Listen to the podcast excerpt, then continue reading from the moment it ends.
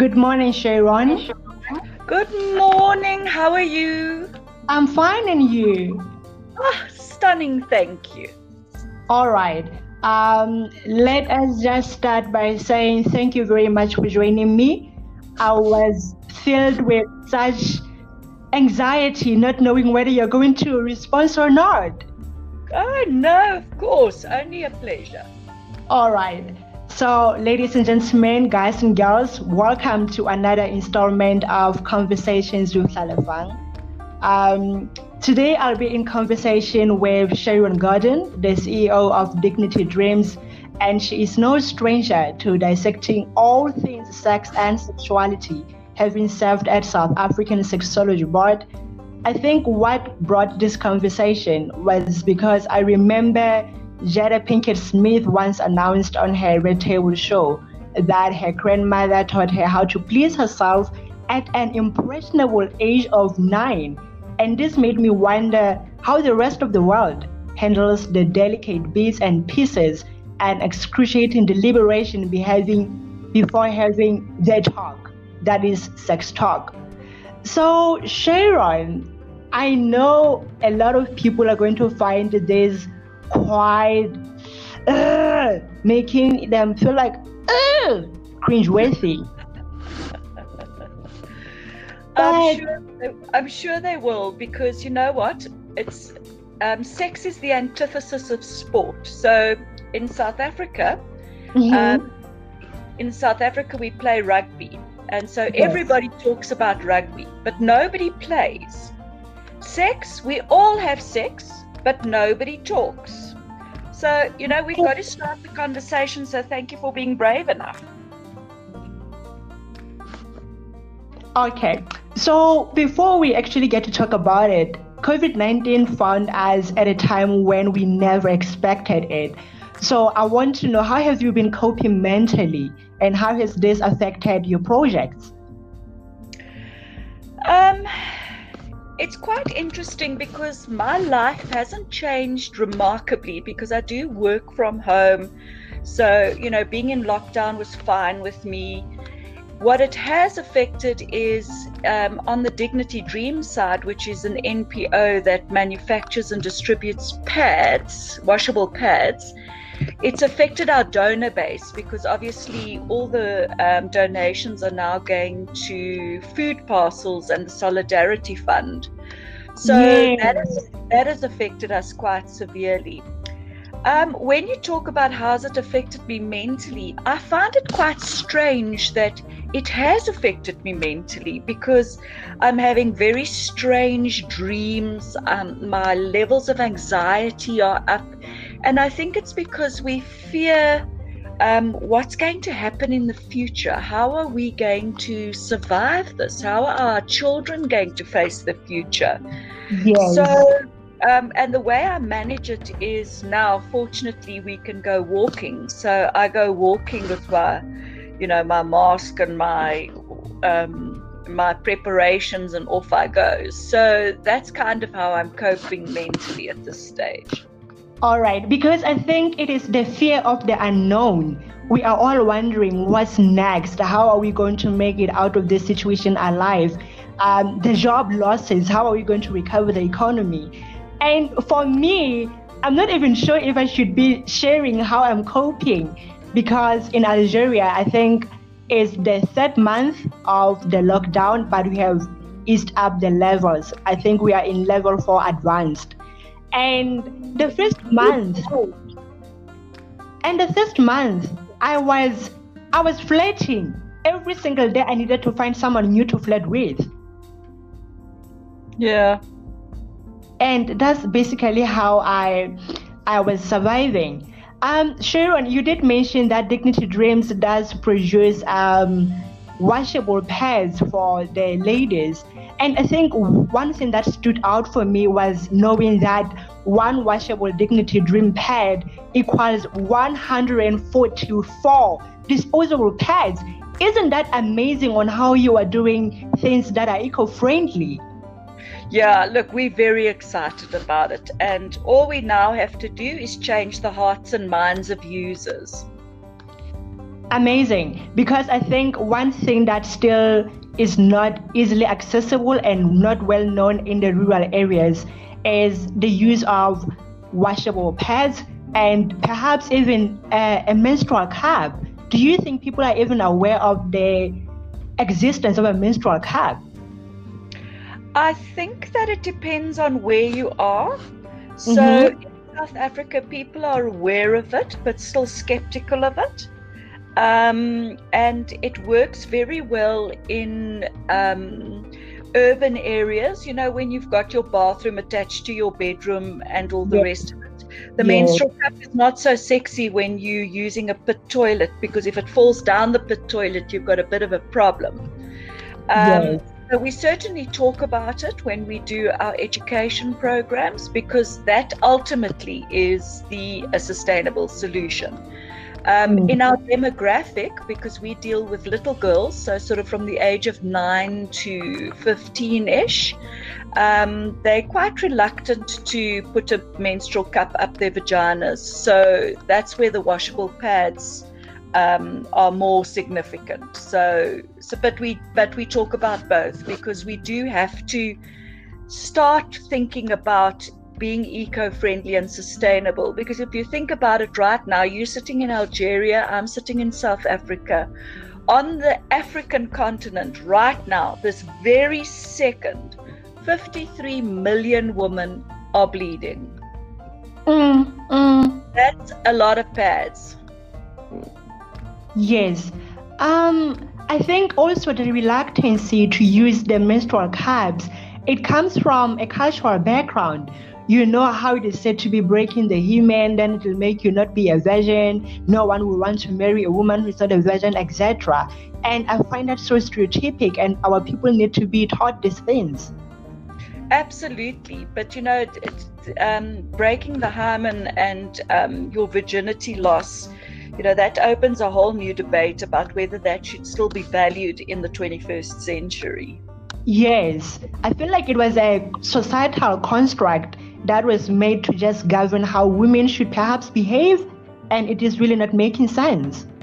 Absolutely, you know, we still live in in in very deep dark patriarchy. So um, that that whole version of you've got to maintain your virginity and your purity and all that is is very patriarchal because what it does is it it convinces women that they have got to be pure and and virginal but men can behave badly. And i want to know who all these men are having sex with. If all these girls are virginal and and pure.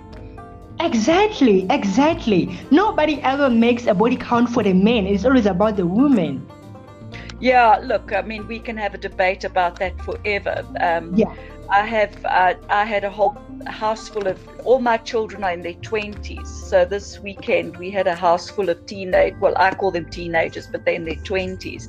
And that was one of the conversations that we had over the weekend was, you know, the difference between how girls who are sexually adventurous and experimental are regarded versus boys who have mm. the hmm. same thing. And even here, I mean, in, and, and it, it, blows my mind that in the 21st century we're still having these discussions. I mean, really? Have yes. moved on? Because it seems like having a healthy sexual appetite as a woman, it, it seems like an abomination.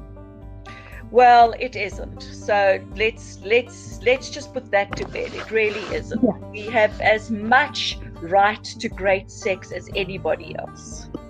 Amen to that. You are my kind of woman. So in your in your work, you also take in consideration a boy child.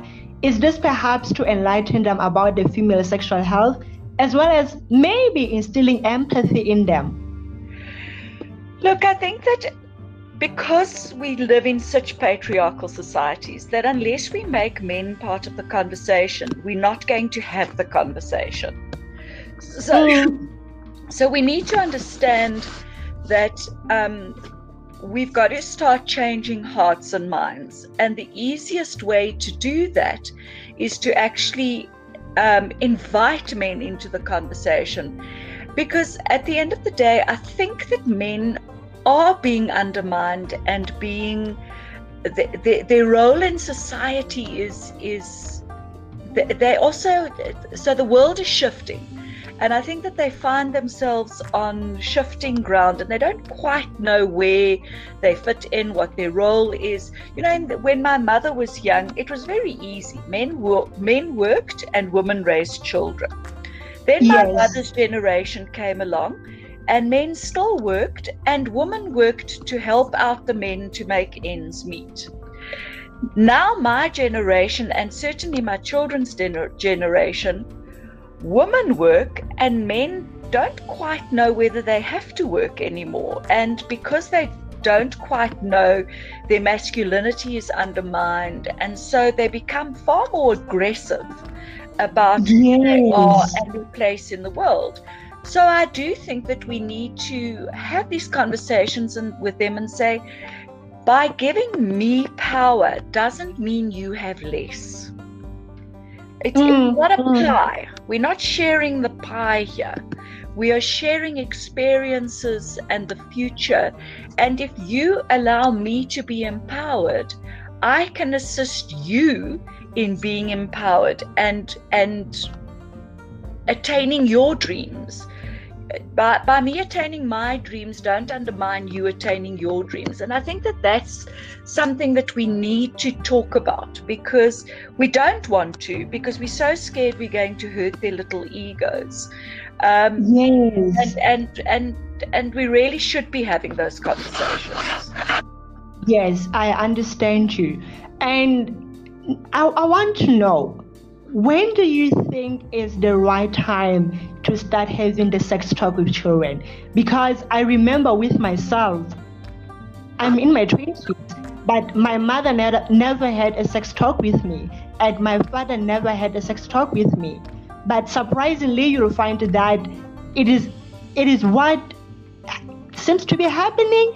And when you are aging, they be like, they want grandchildren, but they never told you about sex. So where do you get these grandchildren from?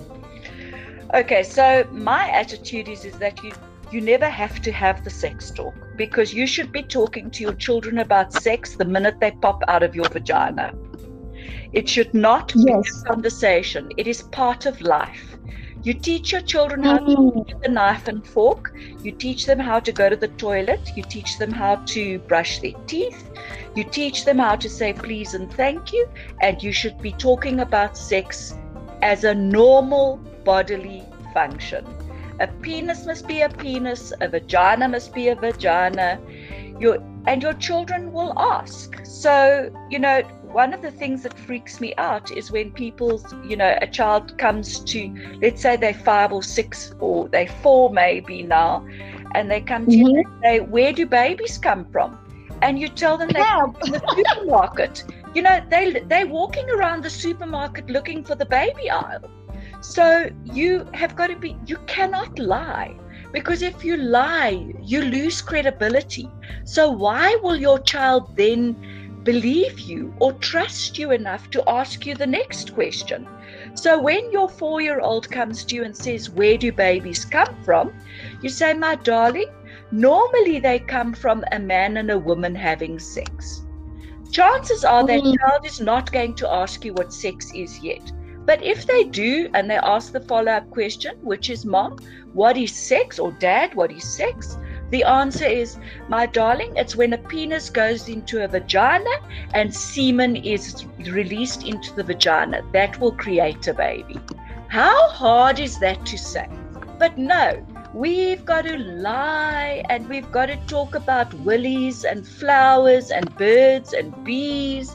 And that child yes. is so bigger. But now that four year old knows exactly what a penis is, knows exactly what a vagina is, the next question will be, What is semen? But at four, they're not going to ask that. They're going to leave that question for later. But because you've been open and honest, in two years' time, they're going to come back and say, You know, mom, you said that the penis goes into the vagina and releases sperm. What is sperm? And you can say, My darling, that's the liquid that comes out of a man's penis. Yes. Because it's true. It's not a lie. It's true. It's a bodily function. Why are we lying about nonsense?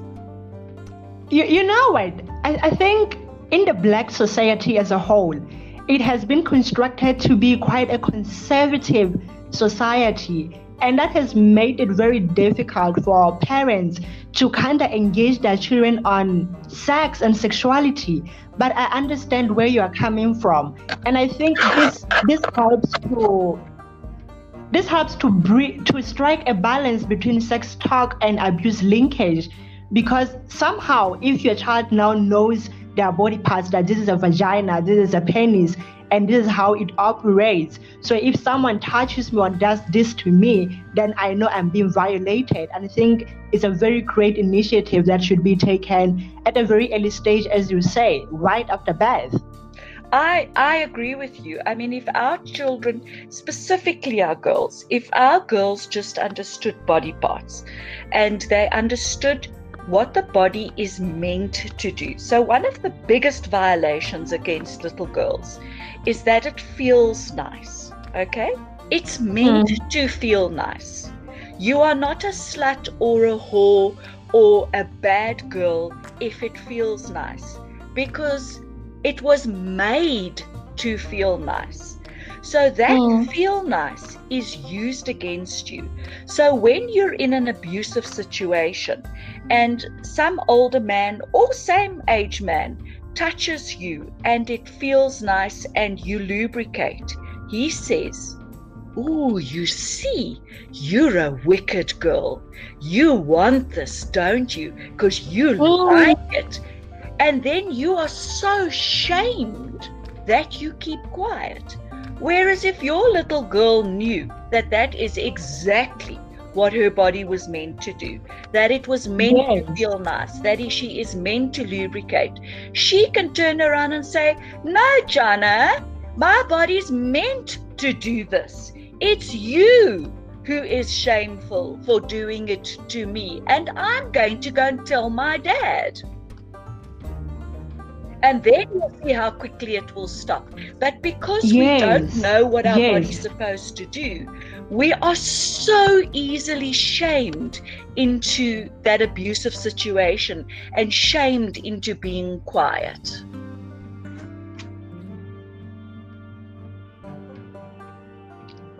Yes, that is very much true. And I remember watching one of your interviews where you said um, you were at a cinema with your mother and a boy sitting next to you touched you and you felt so Absolutely. excited but now not knowing that that's actually what's supposed, supposed, to, happen. to happen. So when he then says to you, "Come, let's have sex," you can go, "No, you're not. You're not that exciting. I know what that feeling is, and I can give it to myself. I don't need you to give it to me." Yes, yes, yeah. because now they are sexually liberated and in tune with their body. How to pleasure themselves and understanding their bodies does not increase their promiscuity, because that's the the thing that gets thrown at me all the time. If you teach girls how to touch themselves, they're going to go out and have yes. sex. And I'm going, you're wrong. They're not going to go out and go, have sex they're going to stay home and please themselves, and their sex with other inappropriate men is going to reduce because they know what they want.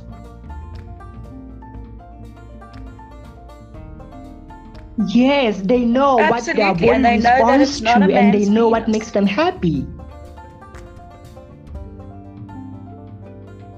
Yes, um, so, in your the line sexual? of work, what are the sexual myths that you have had? Oh, myths. Okay. The sexual so, myths that you have uh, heard. The biggest one is you can't fall pregnant the first time you have sex. Yeah. In the 21st century. In the 21st oh, century, girls still believe you know that, one. that they can't fall pregnant the first time they have sex. Well, here's the good news, girls you can. So, unless you are absolutely taking precautions, if you are taking some form of contraception, or if he's wearing a condom, or you wearing a condom, you absolutely can fall pregnant. The second one is, is that if you masturbate, you are going to hell. You are it is the ultimate sin. I have got you that it is not a sin. And if you want to challenge me on the Bible about it, please be my guest. Because go and read the mm-hmm. section that the churches throw at us and say masturbation is a sin because the spilling of seed is a sin. Go and read Genesis 36 and then come and tell me yeah. that the sin was masturbation and the spilling of seed. It was the failure of them to um, look after women in terms of levirate law. And I will go to the barriers to challenge the churches on their interpretation because it has nothing to do with masturbation. In fact, there was no masturbation in that story at all. Nobody was touching their genitals, they were having full on sex. And then in 40s, And, and, and, you know what? I think one thing that always boggles my mind is how whenever we're having sex talk, whether it's about sex or it's about sexuality, people always find the need to bring around the biblical scriptures to be like the Bible says one, two, and three. But when we talk about other things well, like look, my big thing is, they keep quiet. They don't bring about the Bible. Every listener you've got, just remember that if you want to, if you want to quote the scriptures to me as yes. being, this is how it must be, then please understand that in terms of uh, Leviticus, I am also allowed to have ten slaves because that's what the Bible says. So mm, you know, let's mm. be very careful when we when we um, quote scripture because you can't pick and choose. You can't say I'm not allowed to have slaves, but I'm not allowed to masturbate. You know, because you must pick. I'm either allowed to have both or neither. Yes. Yes. You can't you can't judge me on my sexuality. That you can't do. Um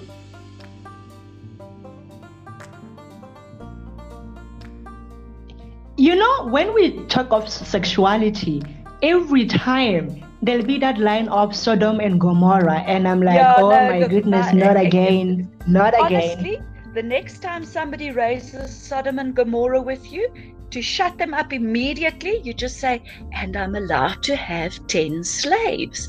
And if they are not married, I'm allowed to have sex with them. Go and look it up. It says so in the Bible. And that shuts them up. Thank you, seconds. thank you so much. And and speaking of sexuality, when you are working with children, do you ever raise it up as to how they should know how, who they identify as, in case you realize that this one seems a bit indifferent? I, am very reluctant actually to use the word indifferent because I think we have to normalize yeah, you know, look, the different not, sexualities really that people not have. My area of expertise, you know, what is your pronoun? He, she, they, those, you know, th- th- those kind of things. Mm-hmm. Those conversations. I'm a bit old for that. You know, when I was growing up, you were a he or a she. That was that was the that was what you were.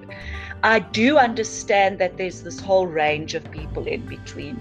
And I do believe that there's a very big difference between sexuality and gender. So I understand the concept of it. We don't really talk about yes. it because we don't get permission to talk about it. I would love to have that conversation. But when we're in schools, we have very strong parameters around which we allow to speak. So, how we do get around it yeah, is when we are in school, yes, we allow them to ask any question they want, and it's written on a piece of paper, so it's completely anonymous. And sometimes we get those questions. Oh, and our response, well, my response to it is I'm not an expert. In my belief structure, you can be whoever you want to be. You can identify any way you want to identify just don't put yourself in harm's way. That's that's all you've got mm. to do is, is you can't put yourself in harm's way.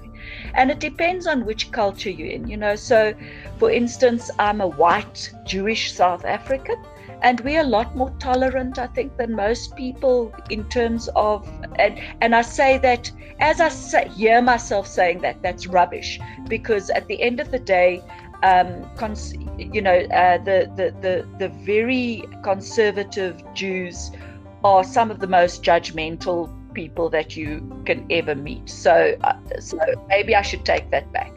So, but in in in my mm-hmm. world, I'm very accepting of whoever you want to be. If you want to be they and those, and that's fine by me. But I I, I can't speak to it because I don't have um, the qualifications for it. All right let us rewind a bit. Um, we were talking about the menstruation, and you know there's a stigma around it. What do you think brings about I it, and how can that be deconstructed? I think that if you open the conversation, if you start normalizing it, so if you normalize sex, you normalize menstruation. Um, I don't know one woman, honestly, who celebrates her menstruation everybody sees it as, ugh, it's that time of the month. My Auntie Flo is visiting. Ugh, it's my monthly curse. And that comes from our own words.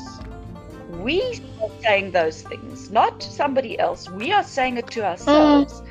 So I think that if we can change the conversation, so when a little girl is is being um, as she's growing up, she's spoken to about what what menstruation is. That it's going to be this monthly um, blessing, the celebration that is going to happen.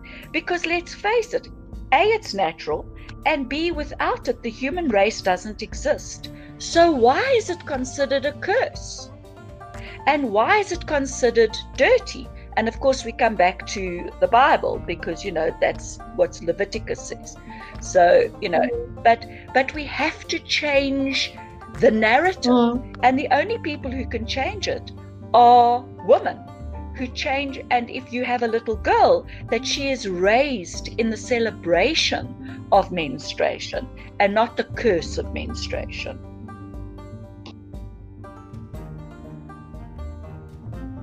Yes, we have to de- change the narrative. We have to find a way of making it become a norm and be accepted and understood so that the next generation does not really Absolutely. enjoy I mean, what really this generation is experiencing. So in my house, obviously, sex and menstruation is spoken about all the time. Um, I only have sons, so it's been a very interesting journey with just boys in the house. And what's wonderful, so and so what's wonderful about it is is that they're all in their twenties, wow. so they're all dating girls, and there are lots of girls in this house every now and then, and you know, and it, what's really interesting is that my sons will come to me and say, mm-hmm. "Oh, um, let's say her name is Jane. Jane has started her period, Mom. Have you got any product here?" They are quite comfortable with it they know where to find it. They know that you know there's there's washable pads in the office. There's tampons in the you know in a box. There's um, there's menstrual cups in the cupboard. You know, so they will come and the the, the girls are more embarrassed than they are, and that's only because they've been raised in my house where this is a normal bodily function. It's like coming into my room and saying, Mom, have you got toilet paper?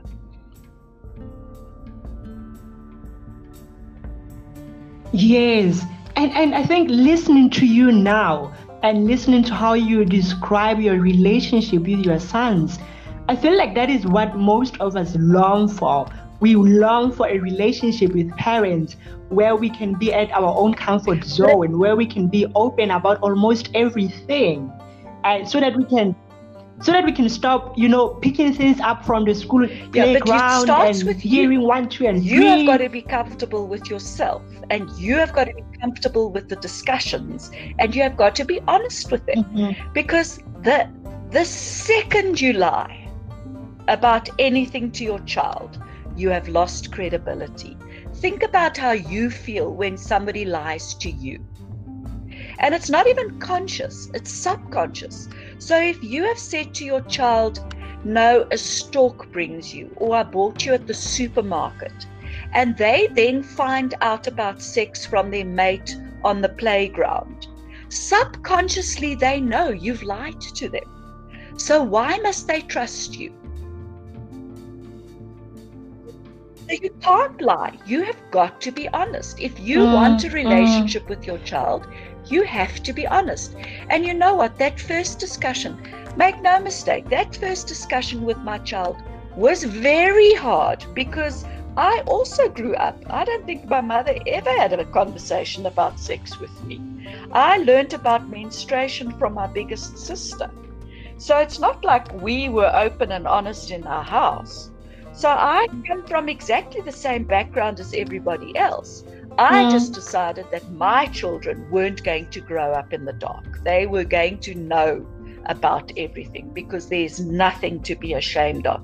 But that doesn't mean that that first conversation wasn't really awkward and very difficult.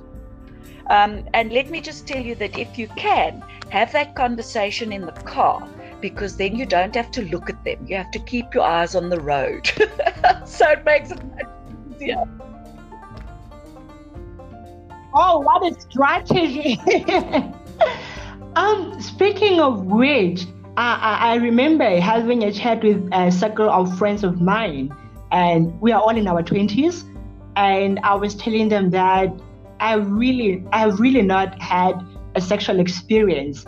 Perhaps a kiss, which I really would not consider a kiss because that person betrayed me. They knew eh, nothing. If we say it was bad kiss, then it was. And I said to them, you know what?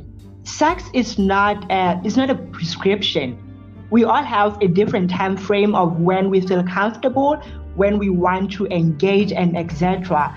And some of the conversations that rise from it would be that I feel like initiating sex as a woman again you fall into the patriarchy trap because why why is talking about sex difficult with your partner?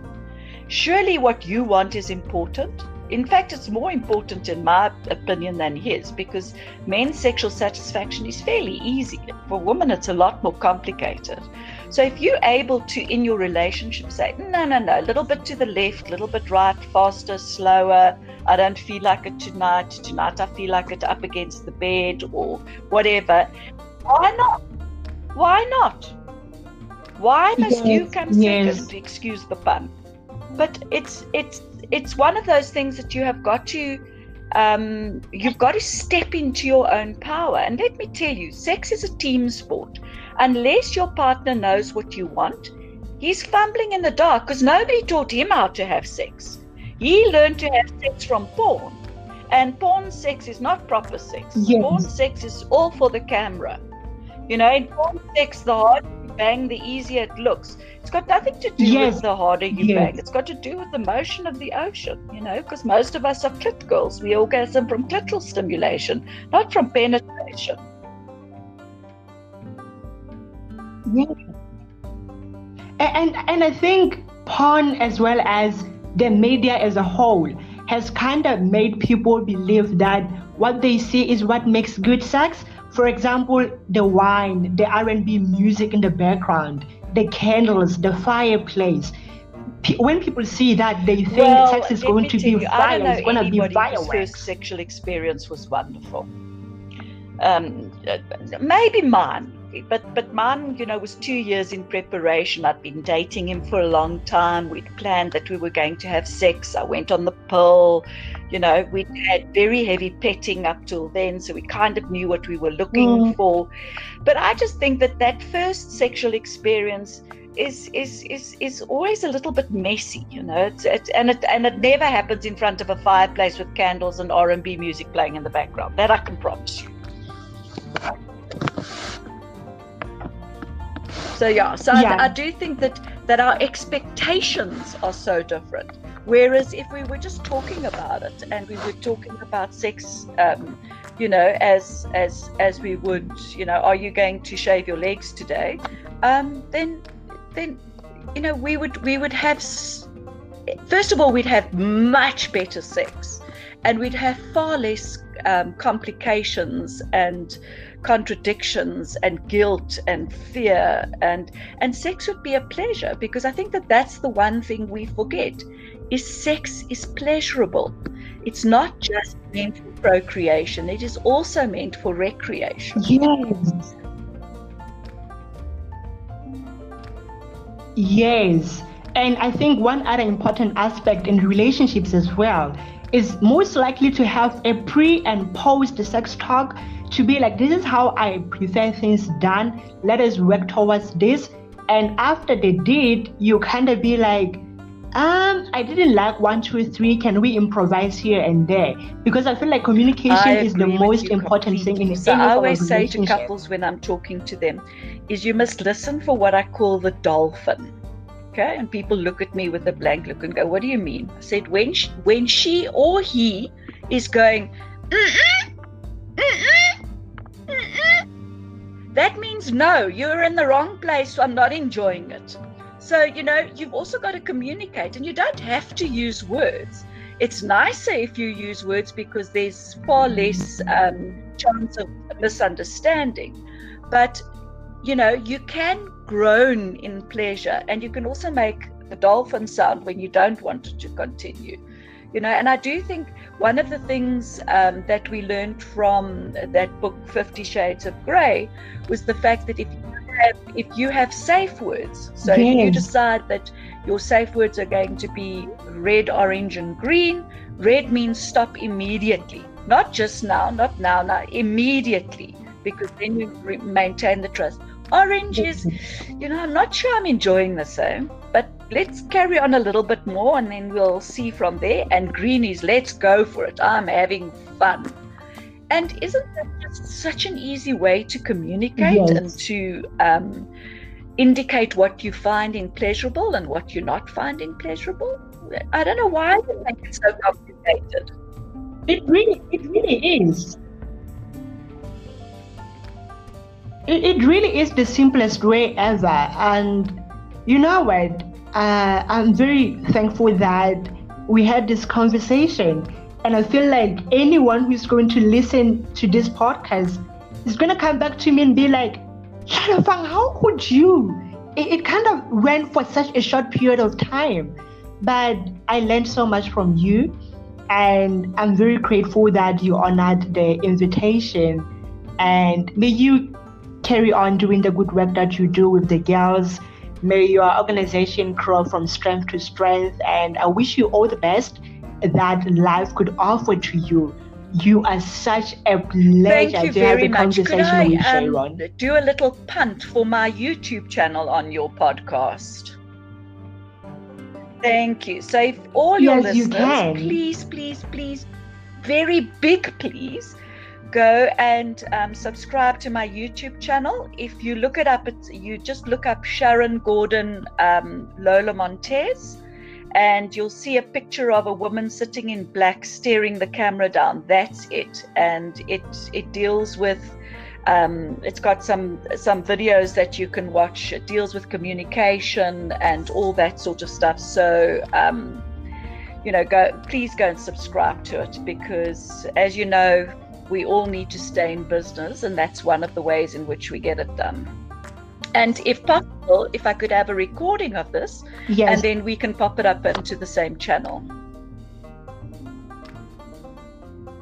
All right, I will send it to you. And Sharon, if I may ask, um, how can people who want to make donations to Dream to Dignity All right, so Dreams it's very actually simple. get in touch Go to with the you? Dignity Dreams with the S, dignitydreams.com website, and there's a, a tab which says How to Help, and there are a variety of different ways you can donate to us. All right, thank you very much for having joined me, Sharon. Uh, this was a beautiful conversation, and I, I Oh, honestly me can't wait for the feedback from the people. Thank you. Bye. right, have a good day. Bye.